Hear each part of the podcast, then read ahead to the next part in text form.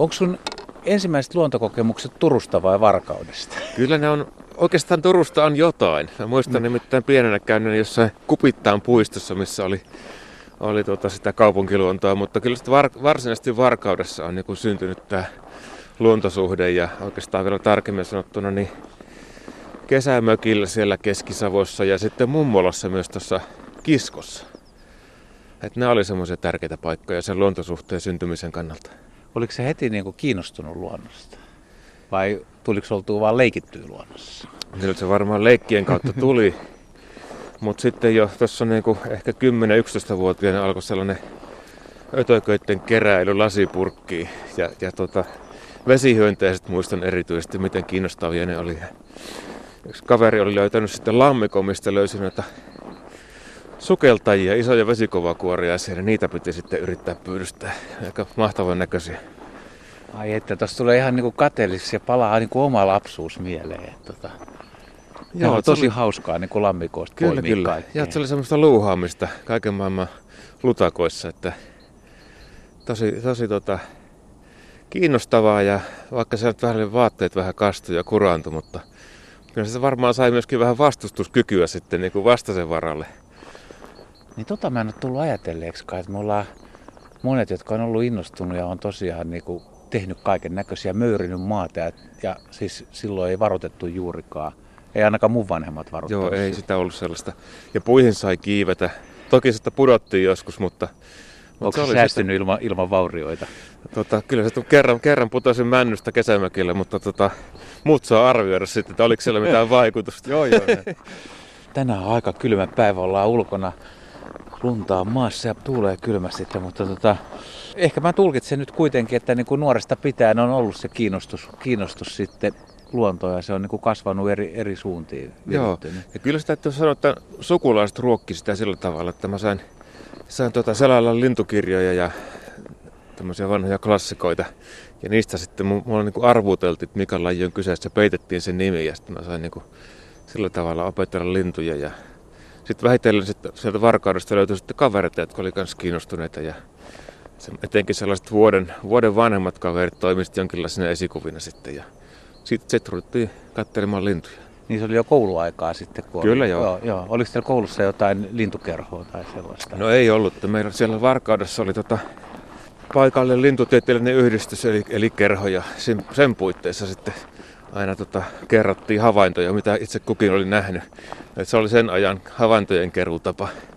Niitä kerhoja ei enää hirveästi taida olla ja se on ehkä vähän huolestuttavaa tässä lasten luontosuhteessa tai nuorten. Joo, kyllä se varmaan monella kiinnostuneella tämmöisellä luontoharrasteen alulla niin olisi varmaan aika tärkeää, että olisi joku, joka vähän ehkä opastaisi sille, sille tielle. Opettaisi määrittämään liikkumaan oikeissa paikoissa oikeaan aikaan. Muistatko ensimmäisiä semmoisia nuotioretkiä? Oliko teillä sellaisia, että mennään tehdä nuotio? Muistan jopa, jopa yhden tämmöisen linturetken. Olisikohan se ollut lokakuuta 80. Oltiin tuossa Varkaudessa Mulan kuuluisa Lintujärven tuntumassa ja sitten siellä tehtiin hankkeen. Oli tullut just semmoinen semmoinen tota, pieni lumipeite maahan, niin tehtiin sitten hankkeen semmoinen pieni risunuotio. Se oli aika alkeellista, mutta siinä sitten teet juotiin kuitenkin. Ja lintuhavainnosta muistan kuusitiaisen siltä retkeltä. Ja tosin kyllä muut sitten epäili jälkikäteen, että olette varmaan vääntänyt. No oliko se oikein? en mä pysty vieläkään sanomaan, että oliko se kuusi vai hömätiainen, mm. mutta meidän mielestä silloin se oli kyllä kuusitiainen. Onko linnut sulle ollut kuitenkin, jos ajatellaan niin kasveja tai hyönteisiä, nisäkkäitä, niin onko se ollut ykkösharrastus? Kyllä se on ollut, joo. Se on lintujen perässä useimmiten tulee lähdettyä edelleenkin ulos. Mikä linnuista tekee sitten sellaisen, että se on jotenkin parempi? Vaikea sanoa, mutta se on varmaan yksi, ehkä sillä on vaikutusta, kun se on tämmöinen tunnettu luontoharrastuksen, mutta sitä, sitä, siinä on monet mukana ja siihen on saanut sitä mallia ja muuta. Et se on varmaan se syy. Ehkä linnut itsessäänkin on sitten kiinnostavia. Lintuja voi harrastaa tietysti ympäri vuoden ja ympäri vuorokauden. Se, on, se, se huono puoli on kyllä se, että se on aika aamupitoinen harrastus, varsinkin keväällä. Joo, näin on. Että joskus saa vähän itsekuria harrastaa, että tuota, tulee sitten lähdettyä, mutta riittävän aikaisin. Mutta sitten kun on päässyt sinne ulos, niin sitten on kyllä tosi kiitollinen, että olipa hieno, kun heräsin näin aikaisin. Mutta eikö sulla työelämässä kuitenkin, niin se on tär- melkein tärkeämpää on niin nähdä se kokonaisuus, maisemat, erilaiset retkireitit, joet, joet, polut ja kaikki siis. Joo, näinhän se on, että isompia kokonaisuuksia työn, työn puolesta katsellaan nyt, että olihan mä jonkun aikaa ihan lintututkijakin niin kuin päätoimisesti tuolla yliopistovuosina, mutta siitä on jo aika. Mitä sä tutkit muuten silloin? Mä tutkin tuota ensin, ensin kirjosiepon pariutumista ja sitten sen jälkeen teeren soidinta. Mutta se on taakse jäänyt. Se on jo taakse jäänyt. no mikä sun lempimaisema Suomessa on?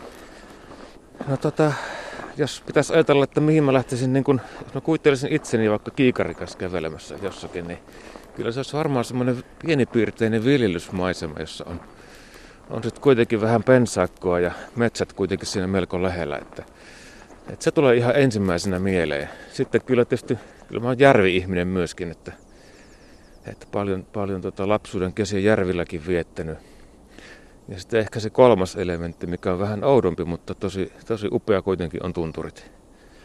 Et tässä ehkä kolme kärjessä. No tunturien lakeudet ja kaikki tämmöinen avaruus, niin se on hyvin ymmärrettävä. Sitten kyllä tuo ensimmäinenkin musta, että, että sä oot ehkä vähän niin kuin kulttuuri-ihmisiä kuitenkin. No varmaan. Tämä kumpuaa varmaan sieltä, sieltä mummolan, mummolan maisemasta, että se oli just sen näköinen ympäristö. Oliko ennen helpompi harrastaa luontoa kuin nykyään? Ajan ehkä tällä takaa sitä, että et, et semmoiset et, et maalla vietetyt pitkät jaksot tai sitten puhumattakaan, että jos on syntynyt ja asunut siellä, niin on ollut koko ajan, ihminen on ollut niin kuin lapsesta lähtien siellä luonnossa, että kun nykyään me, meitä niin kuin puhutaan, että meitä pitäisi viedä luontoon, niin aikaisemmin se on ollut itsestään selvää, että siellä ollaan. Että se suhde myös kehittyy erilaiseksi. No joo, on se varmaan niin ollut, että, että se luonto kun on ollut lähempänä koko ajan, niin sitä on jo melkein oltu retkellä, kun on tultu ovesta ulos.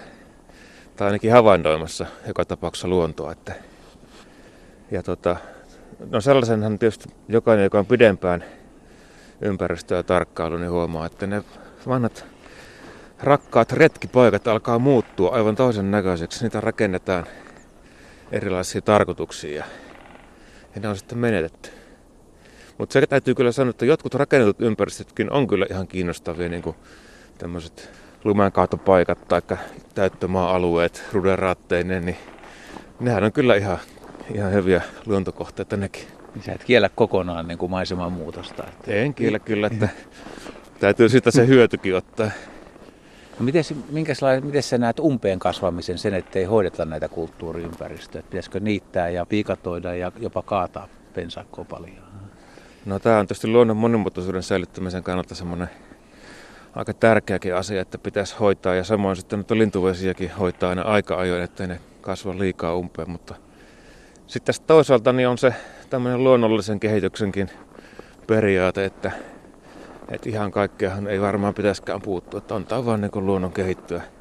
Tämä on vähän vaikea dilemma, mutta kyllä se monimuotoisuuden säilyttäminen kuitenkin niin kuin mun mielestä on aika tärkeä asia. Tekisi mieli tehdä, mutta ei oikein tiedä mitä voi tehdä ja onko kaikkea kannattavaakaan tehdä. Joo, ja maaseutuhan oikeastaan se pysyy niin kuin myös luonnon kannalta rikkaana, jos siellä ihminen kuitenkin sopivasti touhuaa, että ettei aivan kaikki paikat kasva umpeen. Yksi asia, mistä sä et ole puhunut lainkaan, on kalat. Ja, ja jokainen nuori mies on jossain vaiheessa kalasta. Mm. Minkälainen veijari sä olit pienenä matonkin kädessä? No kyllä mut opetettiin sekä onkimaan että sitten vähän myöhemmin myöskin soutamaan, kun isä laski verkkoja. Että tota, ja sitten sen jälkeen myöhemmin on sitten opetellut perhokalastuksen ja kyllä se kalastus on semmoinen rakas harrastus. Tai oikeastaan lintuharrastuksen jälkeen ehkä sitten luontoharrastuksesta kakkonen. Että ja äsken kun luettelin noita mielimaisemia, niin kalastuksen kautta tulee sitten ne virtavedet kyllä. Että sekin on semmoinen mahtava elementti. Mutta tuleeko kalastettua lähinnä niin kuin ruokakaloja vai kuulut se tähän, että voi mennä vispaamaan ja vapauttamaan? Tota, oikeastaan jos mä pyydän kalaa vaikka verkolla tai pilkin, niin kyllä mä sitten yleensä ne syön, mutta tuossa perhokalastuksessa se saalis ei ole enää pitkään aikaa ollut kovin tärkeää. se on vaan hienoa olla siellä joenrannassa ja kahlata ehkä vähän ja viettää tuntikausia sitten siellä heitellä ja pitää välillä taukoa ja juoda kahvia ja ehkä nukkua teltassa sitten ja aamulla taas uudestaan. Tykkääkö olla luonnossa yksi vai pitääkö olla kaveri mukana? Kyllä mä viihdyn yksinkin, mutta pienessä porukassakin kyllä on ihan kiva. Tuossa kun tein viime viikolla yhtä haastattelua, niin yksi herrasmies sanoi, kun mä kysyin, että oot sä sienestä ja marjasta, niin hän sanoi, että hän ei oikein kehtaisi vastata, että se ei, ole, se ei sovi hänen luonnolleen, mutta miten sulla? No marjoja kyllä poimin ja, ja tota sieniäkin satunnaisesti, mutta en, en voisi väittää olevani himo sienestä. Ja että tunnen joitakin ihmisiä, jotka on kyllä niin paljon enemmän sienien perää kuin minä. Syön kyllä tatteja erityisesti ja, ja näin, mutta tota, ehkä se marjojen poiminta on sitten semmoinen enemmän omaa. Ja se on ehkä tuo hillat eli lakat tuolla Pohjois-Suomessa, niin on sellaisia oikein kivoja, koska kun sattuu oikein hyvälle paikalle, niin niistä sitten ämpäri täyttyy nopeasti. Ai se niin hyviä paikkoja todella on olemassa. Kyllä, siellä ainakin, toi, toi, ainakin joinakin vuosina. Ja, ja niitä paikkoja ei kerrota niin kuin julkisesti vissiin. Niitä voi sanoa, että ne on niin kuin suurin piirtein. Esimerkiksi jossakin eteläisessä Lapissa niitä löytyy kyllä. Mä tiedän, että viimeinen kysymys on vaikea kaikille. Se on le- lempilaji Suomen luonnossa. Niin pystytkö nostaa, varmaan on monta lajia, mutta jos yksi pitäisi nostaa, niin saa olla lintu tai kasvi tai hyönteinen, mutta mikä, mikä sua viehättää?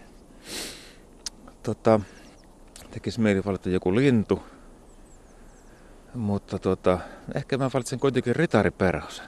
Se on aika yllättävää. Perustelut. Siihen liittyy tällaisia muistoja tuosta tuota lapsuuden kesämökiltä ja erityisesti ne ritariperhosen toukat, jossa meni tovi ennen kuin mä niin kun keksin, että minkä toukkia ne on. Et siinä piti vähän määrityskirjallisuutta etsiä, mutta sitten kun mä tajusin, että nämä on ritariperhosen toukkia, niin se oli semmoinen aika hauska havainto.